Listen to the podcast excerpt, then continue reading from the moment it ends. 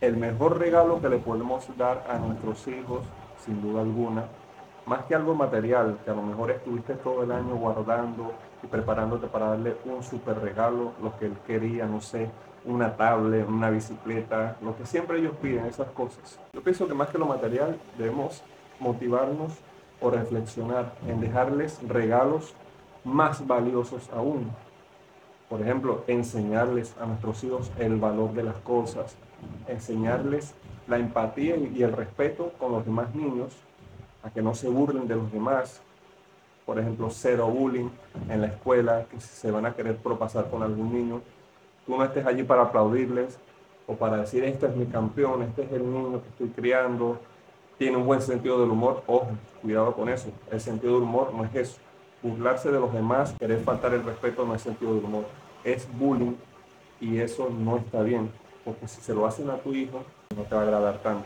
Tampoco enseñarles groserías, malas palabras que a lo mejor veo personas que le enseñan groserías y cuando estos niños las repiten lo que hacen es reírse y aplaudirles.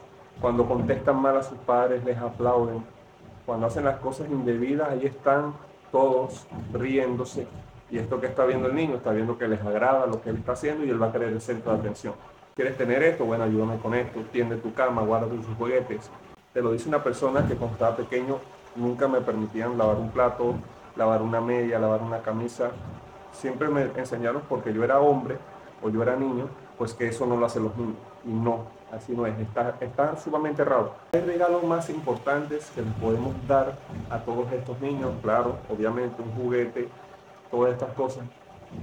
Pero te recomiendo, si le vas a regalar un teléfono, lo mejor que puedes hacer es darle el teléfono y decirle, te lo estoy dando, pero ojo, este teléfono sigue siendo mío. Yo decido cuándo lo usas, yo decido cuándo lo apagas, yo decido qué puedes ver, yo decido qué no puedes ver, yo decido qué haces tú con el teléfono. Y si te portas mal, si no cumples o te va mal en la escuela, yo decido cuándo quitarte el teléfono. Es la mejor inversión que tú puedes hacer.